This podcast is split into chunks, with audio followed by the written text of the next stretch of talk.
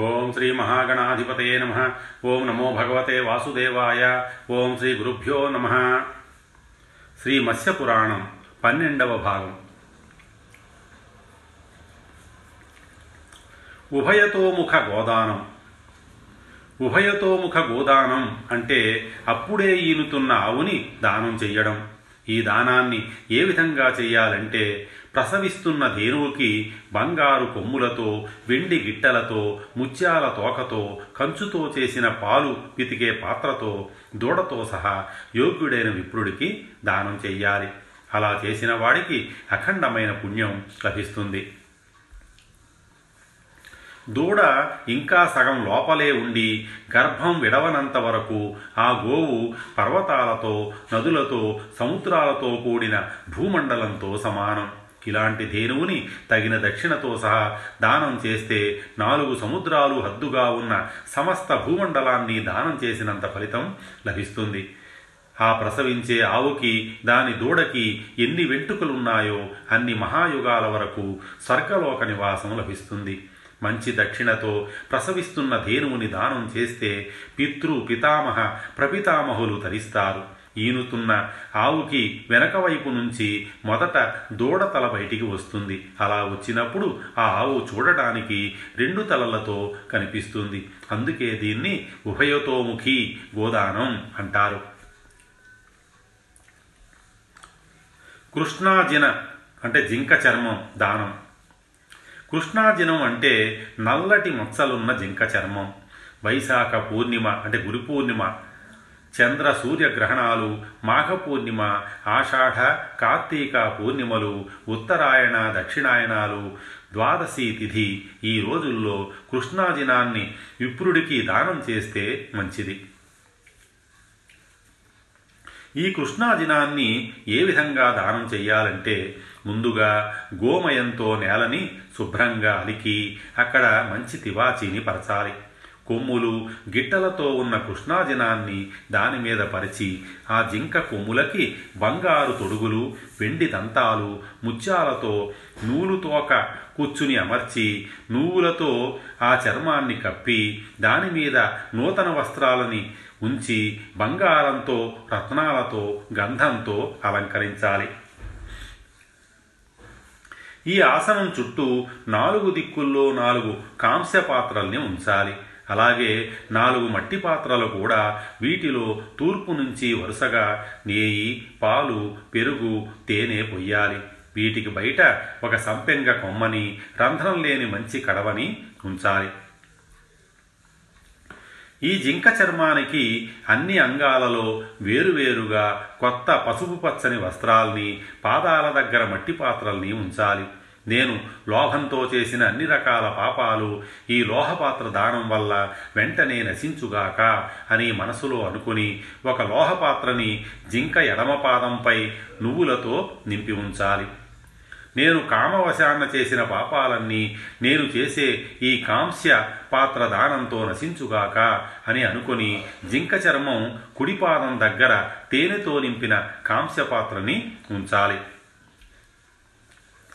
ఇతరుల్ని నిందించడం, చాడీలు చెప్పడం, మాంసభక్షణం వంటి పాపాలు నేను చేసే ఈ తామ్ర పాత్ర దానంతో నశించిపోవుగాక అని భావిస్తూ ఒక రాగి పాత్రని, అదేవిధంగా స్త్రీల విషయంలో అబద్ధాలు చెప్పడం, గోవుల్ని అపహరించడం నేను చేసే ఈ వెండి పాత్ర ద్వారా నశించుగాక అని పలికి ఈ రాగి, వెండి పాత్రల్ని జింక చర్మం ఎడమ, కుడి పాదాల దగ్గర ఉంచాలి.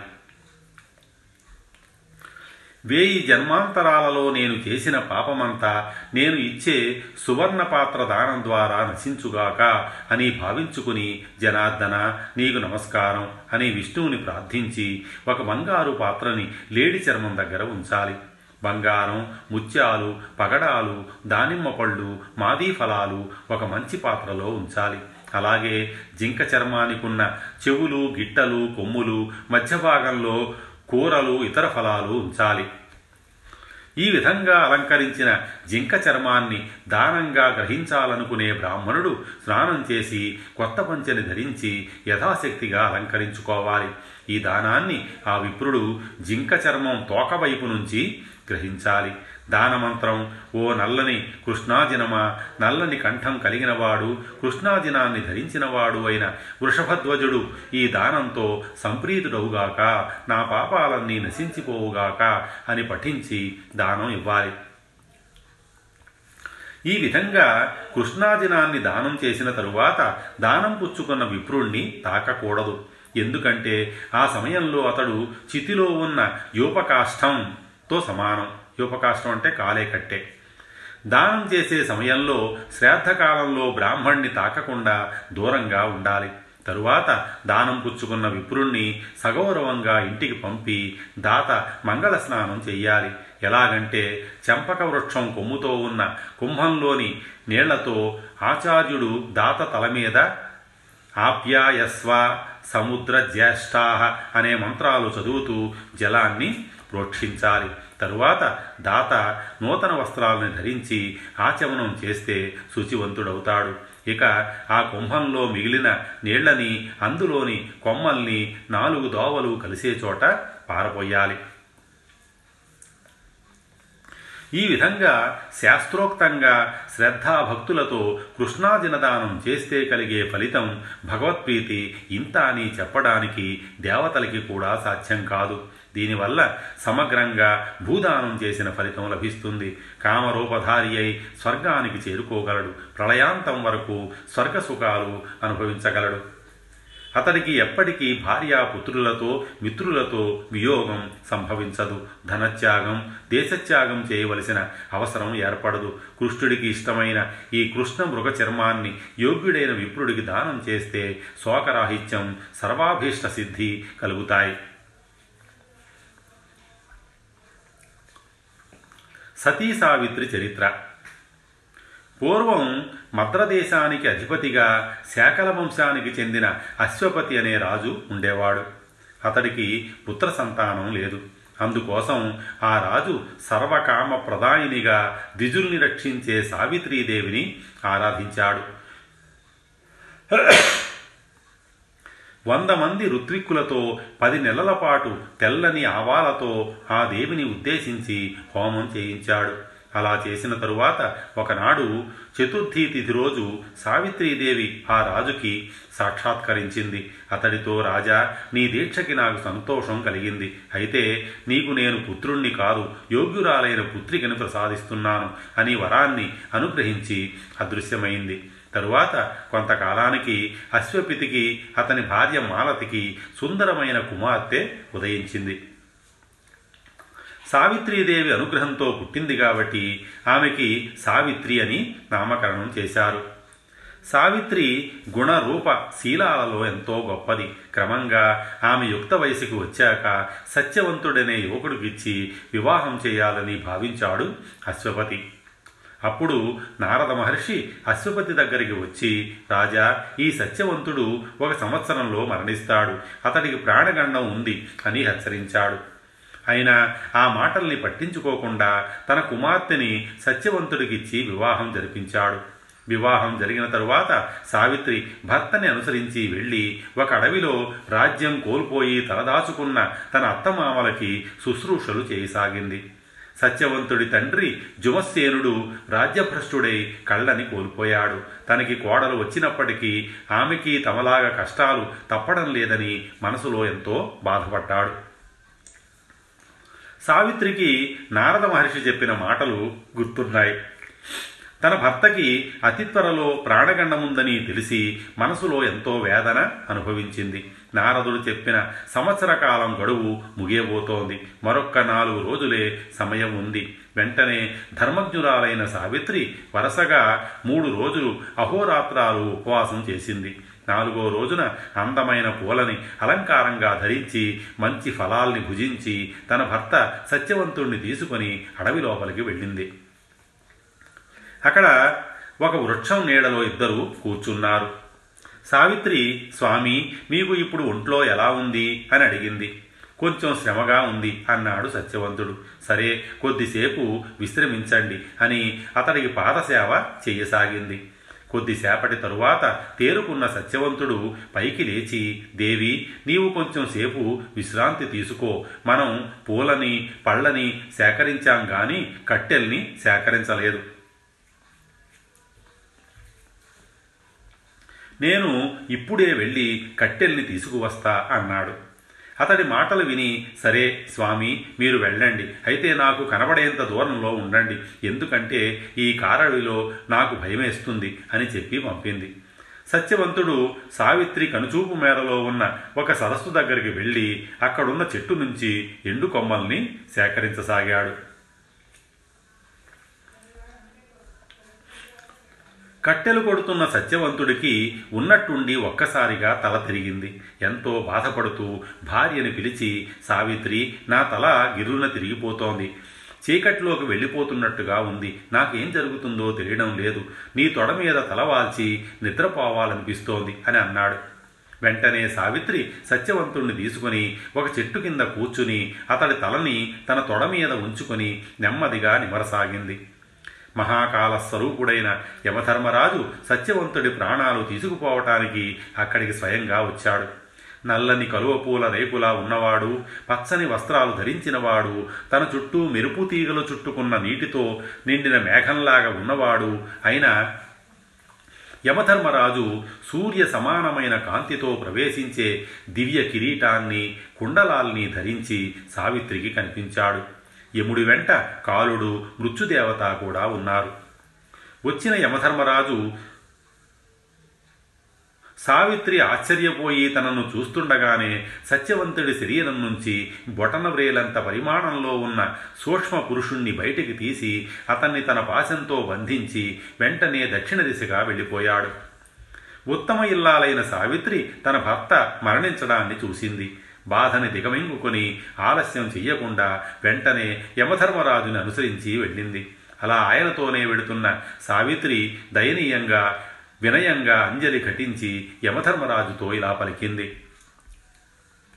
యమధర్మరాజా, మాతృభక్తి ఉండడం వల్ల భూలోకంలో సుఖాలు, పితృభక్తి ఉండడం వల్ల అంతరిక్షలోకంలో సుఖాలు, గురుశుశ్రూష చేయడం వల్ల బ్రహ్మలోకంలో సుఖాలు మానవులు పొందుతారు. ఈ మూడు ధర్మాల్ని ఎవరైతే పాటిస్తారో వారు అన్ని ధర్మాల్ని పాటించినట్టే. ఇవి పాటించని వారు ఏ ధర్మాన్ని పాటించనట్టే. తల్లికి, తండ్రికి, గురువుకి సేవలు చేసేవాడు వేరే ఏ ధర్మాన్ని ఆచరించాల్సిన అవసరం లేదు. కనుక పురుషుడు చేసే పనులన్నీ ఈ ముగ్గురి మీదే ఆధారపడి ఉన్నాయి అన్నది. సావిత్రి మాటలు విన్న యమధర్మరాజు, ఓ సావిత్రి, నీవు చెప్పింది నిజమే, నీ కోరిక నెరవేరింది కదా. నీవు అన్నట్టే నీ పుట్టింట్లో నీ తల్లిదండ్రుల్ని, భర్త ఇంట్లో అత్తమామల్ని, అతని గురువుల్ని సేవించావు. ఇప్పుడు నీవు నా వెంట వచ్చి చేయాల్సిన సేవ పరలోకంలో ఏదీ లేదు. ఇక నీవు నీలోకంలోనే ఉండి నీ భర్తకి తగిన పరలోక క్రియల్ని ఆచరిస్తే మంచిది. కనుక నీవు బయలుదేరు. నాతో రావడం నీకు వృధా శ్రమ, నాకు ఆటంకం కూడా. అందుకే చెబుతున్నాను, వెనక్కి వెళ్ళిపో. గురువుల మీద, పెద్దల మీద గౌరవం కలిగిన దానివి, అదిగాక నీవు గొప్ప పతివ్రతవి, ధర్మం తెలిసిన దానివి. నీవింకా ముందుకు వచ్చిన కొద్దీ శ్రమ అధికమవుతుంది, వెళ్ళు అని అన్నాడు. యమధర్మరాజా, ఉత్తమ స్త్రీలకి పతిని అనుసరించి వెళ్ళడమే ధర్మం. స్త్రీలకి పతే ప్రత్యక్ష దైవం. స్త్రీలకి తండ్రి, సోదరుడు, సుతుడు ఇచ్చేది కొంచెం మాత్రమే. ఆమెకు అనంతమైన పుణ్యఫలాల్ని ఇవ్వగలిగేది కేవలం భర్త ఒక్కడే. స్త్రీ, తను, మన ప్రాణాలకి అధిపతి భర్తే. అలాంటి పుణ్యవంతుడైన భర్తని ఏ స్త్రీ విడిచి ఉంటుంది? నా భర్త కూడా పుణ్యవంతుడే. నా భర్తను ఎక్కడికి తీసుకువెడుతున్నారో అక్కడి వరకు నేను వెంట వెళ్ళవలసిందే. యథాశక్తి ఆయన్ని అనుసరించడమే భార్యగా నా ధర్మం. స్వామి, నా భర్త ప్రాణాల్ని తీసుకువెడుతున్న మీతో నేను రావటం తగదని మీరు భావిస్తే ఇక నాకు మరణమే శరణ్యం. ఏ స్త్రీ అయినా మాంగళ్యాది అలంకారాలకి దూరమై వైధవ్యాన్ని పొంది క్షణకాలమైనా జీవించగలదా అని బదులిచ్చింది సావిత్రి. మహాపతివ్రతమైన ఓ సావిత్రి, నీ మాటలు చాలా సంతృప్తికరంగా వివేకవంతంగా ఉన్నాయి. నీ పతిభక్తికి నేను ఎంతో సంతోషించాను. నీ భర్త సత్యవంతుడి ప్రాణాలు తప్ప ఏదైనా వరం కోరుకో, ప్రసాదిస్తానన్నాడు యమధర్మరాజు. వెంటనే సావిత్రి, యమధర్మరాజా, మహాత్ముడు ధర్మప్రభువైన నా మామగారు కళ్ళు కోల్పోయి రాజ్యభ్రష్టుడై దుర్భర జీవితాన్ని అనుభవిస్తున్నాడు. వారికి రెండు కళ్ళు తిరిగి వచ్చేలా అనుగ్రహించు అని వరం కోరింది. తథాస్తు, నీవు కోరిన వరాన్ని ఇస్తున్నాను, ఇక వెనక్కి తిరిగి వెళ్ళు, నా మార్గానికి ఆటంకం కలిగించకు, నా మాట విను అని నచ్చజెప్పాడు యముడు. సావిత్రి వెనకకి మరలకుండా ఆయన్నే అనుసరిస్తూ, ప్రభు, సత్పురుషులకి సజ్జనులతో మైత్రి కుదిరినప్పుడు వారికి కష్టాలు బాధలు ఎందుకుంటాయి? సత్పురుషులైన వారు ఎప్పుడూ సజ్జనులకి దుర్జనులకి గతిగా ఉంటారు. కానీ దుర్జనులు మాత్రం ఎవరికి మార్గదర్శకులుగా ఉండరు. అందుకే లోకంలో అకారణంగా ఇతరులకి బాధలు కలిగించే దుష్టుల వల్ల ఎంతో భయపడాలి. కానీ విషం వల్ల, అగ్ని వల్ల, శత్రువుల వల్ల, ఆయుధాల వల్ల ఎలాంటి భయం మనకి ఉండదు. సజ్జనులు తమ ప్రాణాలు ఫణంగా పెట్టైనా సరే ఇతరులకి ఉపకారాలు చేస్తారు. అదే దుర్జనులు ప్రాణాలు తీసైనా తాము ఉపకారాన్ని ఇతరుల నుంచి పొందుతారు. యమధర్మరాజా, లోకంలో ఉన్న ఆ సజ్జనుల్ని అనగా దుష్టుల్ని దుర్మార్గుల్ని దండించడం కోసమే బ్రహ్మదేవుడు రాజరిక వ్యవస్థని సృష్టించాడు. ఎలాగైతే ధాన్యాన్ని పరీక్షించి మంచి చెడు విచారిస్తామో అదేవిధంగా రాజు ప్రజల్ని పరీక్షించి మంచి చెడు బాగా విచారించాలి. సజ్జనుల్ని రక్షిస్తూ దుర్జనుల్ని దండించాలి. స్వర్గాన్ని పొందాలనుకునే రాజు చేయవలసిన పని ఇదే. ఇంతకన్నా రాజు చేయాల్సిన ప్రధానమైన కర్తవ్యం వేరేదీ లేదు. యమధర్మరాజా, ఆ విధంగా ఒక మహారాజు సజ్జనుల్ని రక్షిస్తూ తాను శాసించలేని దుర్జనుల్ని సైతం శాసించగలిగే ధర్మప్రభువు నీవు. అందుకే నీవు దేవుళ్ళందరికన్నా గొప్పవాడివని నీకు అనిపిస్తోంది. లోకాలని సరిగ్గా నడిచేటట్టు చేస్తూ దాన్ని సరైన దారిలో నిలిపేవారే సజ్జనులు. అలాంటి సజ్జనుల్లో నీవు శ్రేష్టమైన వాడివి. అందుకే నేను నీ వెంట నీ వెంట ఎంత దూరం వస్తున్నా నాకు ఏమాత్రం శ్రమ అనిపించడం లేదు అన్నది సావిత్రి. అమ్మా సావిత్రి, ధర్మబద్ధమైన నీ మాటలు వింటుంటే నాకెంతో సంతోషంగా ఉంది. నీకు నీ భర్త ప్రాణాలు తప్ప మరేదైనా వరం కోరుకో ఇస్తాను అన్నాడు యమధర్మరాజు. అప్పుడు సావిత్రి, ప్రభు, నా తండ్రికి పుత్ర సంతానం లేదు. ఆయన ఎంతో బాధపడుతున్నాడు. కనుక నా తండ్రికి వంద మంది పుత్రుల్ని అనుగ్రహించి ఆయనకి ఆనందాన్ని కలగజేయి, ఇదే నా కోరిక అన్నది సావిత్రి. తథాస్తు, నీ తండ్రికి నూరుగురు పుత్రుల్ని అనుగ్రహిస్తున్నాను. ఇకనైనా తిరిగి వెళ్ళు. వెళ్ళి నీ భర్త శరీరానికి చేయవలసిన కార్యాలు చేయి. అంతేగాని మరణించిన నీ భర్త వెంట నీవు సశరీరంగా ఇలా రావడం తగదు. నీవు తల్లిదండ్రులకి, గురువులకి, నీ భర్తకి ఎంతో శ్రద్ధగా సేవలు చేసినందువల్ల ఎంతో పుణ్యాన్ని సంపాదించుకున్నావు. అందుకే నేను నా దూతల్ని పంపకుండా స్వయంగా నీ భర్త ప్రాణాలని తీసుకువెళ్ళడానికి నేనే స్వయంగా వచ్చాను. సావిత్రి, నీ భర్త సత్యవంతుడు, ధర్మాత్ముడు. వనంలో ఉండి తల్లిదండ్రుల్ని, గురువుల్ని సేవించి వారిని సంతోషపరిచాడు. ఇలా నీ భర్త ఎంతో పుణ్యం చేసి చిరకాలం స్వర్గంలో ఉండతగినంత అర్హతని సంపాదించాడు. తపస్సు చేత, బ్రహ్మచర్యం చేత, గురుసేవ చేత, అగ్నిసేవ చేత స్వర్గసుఖాలు ప్రాప్తిస్తాయి. ఎవరైనా సరే విప్రుణ్ణి, ఆచార్యుణ్ణి, తల్లిదండ్రుల్ని, అన్నని అలక్ష్య పెట్టకూడదు. ఆచార్యుడు బ్రహ్మస్వరూపుడు, తండ్రి ప్రజాపతి, తల్లి భూదేవి స్వరూపం, అన్న స్వయంగా తన రూపమే. మనిషి పుట్టడానికి ముందు తల్లిదండ్రులు, ముఖ్యంగా తల్లి ఎంతో కష్టాన్ని పడుతుంది. తరువాత పెంచటంలో ఇద్దరు ఎన్నో బాధల్ని అనుభవిస్తారు. వీరి రుణం తీర్చుకోవడం వందేళ్లైనా సాధ్యం కాదు. కనుక వారికి ఎప్పుడూ సంతోషాన్ని కలిగించాలి. తల్లి, తండ్రి, గురువు సంతోషిస్తే అన్నీ తపస్సులా పూర్తి చేసినట్టే. అసలు ఈ ముగ్గురికి సేవ చేయడమే గొప్ప తపస్సు. ఈ ముగ్గురే మూడు లోకాల లాంటి వారు. వారి అనుమతి లేకుండా ఎవరు ఏ పని చెయ్యకూడదు. ఋగ్యజు సామవేదాలు మూడు తల్లి, తండ్రి, గురువులే. అలాగే బ్రహ్మచర్యం, గార్హస్యం, వానప్రస్థం అనే మూడు ఆశ్రమాలు. దక్షిణ గార్హపత్య ఆహవనీయ అనే మూడు రకాల అగ్నులు ఈ ముగ్గురి స్వరూపాలే. వీటిలో గురువు అహవనీయాగ్ని. సావిత్రి, నీవు కోరిన వరాలన్నీ ఇచ్చాను కనుక నీవు వెనక్కి వెళ్ళడం ధర్మం. నన్ను అనుసరించవద్దు, నేను నీకు చేసేదేమీ లేదు, నాకు ఆటంకం కలిగించవద్దు అన్నాడు యమధర్మరాజు. ధర్మాలు ఉపదేశించిన యముడి మాటలు విని సావిత్రి తిరిగి ఆయనతో, యమధర్మరాజా, ధర్మం సంపాదించేటప్పుడు శ్రమ ఎక్కడుంటుంది? అదీగాక నీ పాదసేవ చేయడం ఎంతో గొప్ప ధర్మం. విజ్ఞానవంతుడైన వాడు ఎప్పుడూ ధర్మాన్నే ఆదరించాలి. ధర్మం ద్వారా పొందే లాభం అన్నిటికన్నా గొప్పది. ధర్మంతో అర్థం, దానితో కామం సాధ్యమవుతుంది. ధర్మాచరణ వల్ల ఇహపరాలు రెండూ సాధించుకోవచ్చు. జీవుడు ఏ స్థానానికి చేరుకోవాలో అక్కడికి తీసుకువెళ్ళేది ధర్మం ఒక్కటే. మిగిలినవన్నీ జీవుడి శరీరంతోనే నశిస్తాయి. జీవుడు తానొక్కడే పుట్టి ఒంటరిగానే మరణిస్తాడు. అతడితో పాటు బంధుమిత్ర పరివారం ఎవరు వెంట వెళ్ళరు. కేవలం అతడు చేసిన ధర్మం మాత్రమే అతడి వెంట వెడుతుంది. ధర్మరాజా, జీవులకి సకల సుఖాల్ని ప్రసాదించే బ్రహ్మ, ఇంద్ర, ఉపేంద్ర, శివ, చంద్ర, యమ, రవి, అగ్ని, వాయు, వరుణ, కుబేరాది లోకాలన్నీ ధర్మాచరణ వల్లే వారికి లభిస్తాయి. కనుక జ్ఞానవంతుడైన పురుషుడు కానీ స్త్రీ కానీ ధర్మాన్ని ఆచరించాలి. జీవితం అనిత్యం కనుక మృత్యువు ఆసన్నమయ్యే లోపే ధర్మాచరణ చేయడం ప్రారంభించాలి.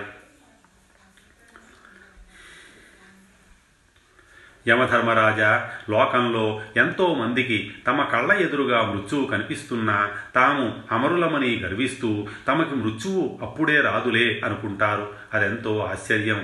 అందుకే వారంతా ధర్మాచరణ తర్వాత చేద్దాంలే, అప్పుడే వయసేమైందని భావిస్తూ ఉంటారు. అయితే ప్రతివాడు మృత్యువుకి ఎంతో భయపడతాడు. తను ఎప్పటికీ చావకుండా చిరంజీవిలా ఉండాలనుకుంటాడు. ఇలాంటి ప్రాణులకి ఏది గతి ప్రభు? ఇలా ప్రాణులకి అభయస్థానం ఏదీ లేదు. మరణమే అందరికీ భయాన్ని కలిగించే కారణం. మృత్యు అంటే అసలేమాత్రం భయం లేనివారు పుణ్యప్రదమైన ధర్మాన్ని ఆచరించిన వారే అని ధర్మం గొప్పతనాన్ని గురించి ప్రసంగించింది సావిత్రి. సావిత్రి ఎంతో నిర్దుష్టంగా పలికిన ధర్మ ప్రసంగానికి యమధర్మరాజు ముగ్ధుడైపోయాడు. ఆమెతో, సావిత్రి, ధర్మం గొప్పతనం గురించి, అది ఆచరించాల్సిన ఆవశ్యకత గురించి నీవు చేసిన ప్రసంగం నాకెంతో సంతోషాన్ని కలిగించింది. నీకు మరో వరం ఇవ్వాలనుకుంటున్నాను. అది నీ భర్త ప్రాణాలు తప్ప కోరుకో అన్నాడు. వెంటనే సావిత్రి సమవర్తి అనపత్యుడైన అంటే పురుష సంతానం వారికి ఏ లోకాల్లోకి ప్రవేశం లేదని అంటారు కదా, కనుక నాకు వంద మంది పుత్రుల్ని అనుగ్రహించండి అని వేడుకుంది. సావిత్రి కోరికలోని మర్మాన్ని గ్రహించని యమధర్మరాజు, కళ్యాణి తథాస్తు, నీ కోరిక నెరవేరుతుంది. నీకు వంద మంది పుత్రులు జన్మిస్తారు. ఇక నీవు వెళ్ళు, శ్రమ పడకు, ఇప్పటికే చాలా దూరం వచ్చావు అని నచ్చజెప్పాడు. యముడి మాటలు విన్న సావిత్రి, ప్రభు, ధర్మాధర్మ విచక్షణ తమకు బాగా తెలుసు. అన్ని జగాలకి నీవే నాయకుడివి. ప్రజలందరినీ వారి వారి కర్మానుసారం శిక్షించే సమవర్తివి. అందరినీ ఎలాంటి పక్షపాతం లేకుండా ధర్మబద్ధంగా చూస్తావు. కనుకనే నిన్ను ధర్మరాజు అంటారు. జనులంతా నిన్ను మృత్యుదేవత అంటారు. నీవు కాలస్వరూపుడివి కూడా. సర్వభూతాలని అంతం చేసేవాడివి కాబట్టే నీవు అంతకుడివి. సూర్యభగవానుడికి మొదటి కుమారుడివి కాబట్టి నిన్ను వైవస్వతుడు అని సంబోధిస్తారు. జీవులందరి ఆయువు ముగియగానే వారి ప్రాణాల్ని తీసుకుపోతావు కాబట్టి నీవు సర్వప్రాణహరుడివి. స్వామి, నీ అనుగ్రహంతోనే వేదత్రయ ధర్మం నశించకుండా ఉంది. ప్రాణులందరూ ధర్మం మీద నిలిచి ఉంటున్నారు. అన్ని ధర్మాలు నీ వీక్షణ వల్ల పరస్పరం సంకీర్ణం కాకుండా ఉన్నాయి. సజ్జనులందరికీ నీవే గతి. కనుక ఓ దయామయ, నన్ను కరుణించి రక్షించు. నా భర్త సత్యవంతుడి తల్లిదండ్రులు కూడా నాలాగానే ఎంతో దుఃఖిస్తున్నారు. దయచేసి నా భర్త ప్రాణాల్ని తిరిగి ప్రసాదించు అని దీనంగా వేడుకుంది. సావిత్రి ప్రార్థన విని యమధర్మరాజు మనసు కరిగిపోయింది. ఆమెతో, ధర్మజ్ఞురాలవైన ఓ సావిత్రి, నీవు ఎంతో భక్తితో చేసిన స్తుతులకి, నీవు చెప్పిన ధార్మిక ప్రసంగాలకి నేనెంతో ముగ్ధుణ్ణయ్యాను. నీ కోరిక ప్రకారం నీ భర్త సత్యవంతుడి ప్రాణాల్ని విడిచిపెడుతున్నాను. ఇక నీ కోరిక నెరవేరింది కదా, నీకు సంతోషమేనా? నీతో కలిసి సత్యవంతుడు నూరుగురు కుమారుల్ని కంటాడు. నాలుగు వందల సంవత్సరాలు రాజ్యం పాలిస్తాడు. నీ కుమారులందరూ మహావీరులై కాలక్రమంలో సావిత్రులు అని ప్రసిద్ధి చెందుతారు. అలాగే నీ తల్లిదండ్రులకి కూడా నూరుగురు కుమారులు జన్మిస్తారు. నీ సోదరులైన వారు కూడా దివ్య తేజో సంపన్నులై ఎంతో కీర్తి ప్రతిష్టలు పొందుతారు. నీవు చేసిన నా దివ్య స్తోత్రాన్ని ఎవరు పఠిస్తారో వారికి దీర్ఘాయుష్షు లభిస్తుంది అని పలికి సత్యవంతుణ్ణి విడిచిపెట్టి సావిత్రిని ఆశీర్వదించి మృత్యువు కాలుడితో సహా అంతర్ధానమయ్యాడు యమధర్మరాజు. ఆ విధంగా యమధర్మరాజు అనుగ్రహంతో సావిత్రి తన భర్త ప్రాణాల్ని తిరిగి పొందింది. ఆమె యమధర్మరాజు దగ్గర నుంచి సరాసరి అడవిలో చెట్టు క్రింద ఉన్న సత్యవంతుడి శరీరం దగ్గరికి వచ్చి తన భర్త తలని ఒడిలోకి తీసుకుంది. నెమ్మదిగా సత్యవంతుడు కళ్ళు తెరిచాడు. అతడికి జరిగింది లీలగా గుర్తుకు వచ్చింది. సావిత్రి, నన్ను ఎవరో నల్లని వ్యక్తి పట్టి బంధించి తీసుకువెడుతున్నట్టుగా అనిపించింది. ఆ పురుషుడు ఎవరో నీకు తెలుసా? ఇదంతా ఏదో కలలా ఉంది. సరే పద, తల్లిదండ్రులు ఎదురు చూస్తూ ఉంటారు. అప్పుడే సాయంత్రమైంది అని పైకి లేచాడు. సావిత్రి బదులేమీ చెప్పకుండా అంతా ఆశ్రమానికి వెళ్ళాక చెబుతాను అని బయలుదేరింది. ఇద్దరూ కలిసి తమ ఆశ్రమానికి వచ్చారు. ఆశ్చర్యం, జుమస్సేనుడికి అతడి భార్యకి కళ్ళు వచ్చాయి. వారి కంటికి తమ కొడుకు కోడలు కనపడకపోయేసరికి ఎంతో ఆందోళన పడ్డారు. అంతలోనే సావిత్రి సత్యవంతులు వారి ముందుకు వచ్చారు. తమ కొడుకుని కోడల్ని చూసి ఆనందంగా వారిని దగ్గరికి తీసుకున్నారు. అందరూ ఎంతో సంతోషించారు. సావిత్రి ఆ రోజు రాత్రి సత్యవంతుడికి జరిగిన వృత్తాంతమంతా వివరించింది. ఆ రోజే తన ఉపవాస దీక్షను కూడా విరమించింది. మర్నాడు సత్యవంతుడు తన తండ్రిని వెంటబెట్టుకుని తన రాజ్యానికి బయలుదేరాడు. జుమత్సేన మహారాజుని, సత్యవంతుణ్ణి చూసి రాజ్య ప్రజలు ఎంతో సంతోషించారు. జుమత్సేనుడు సరాసరి కోటలోకి వెళ్ళి నన్ను పదవీచ్యుతుణ్ణి చేసిన దుష్టుడు ఎక్కడా అని సైనికుల్ని అడిగాడు.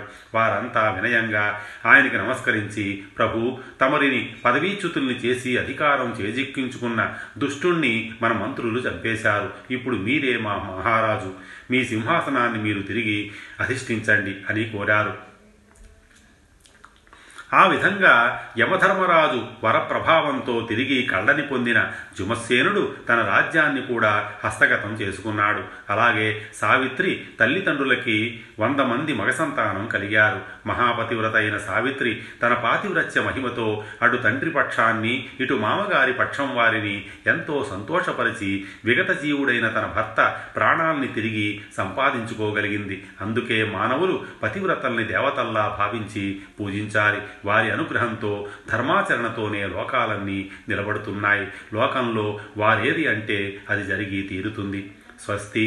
శ్రీ ఉమామహేశ్వర పరబ్రహ్మ అర్పణమస్తు.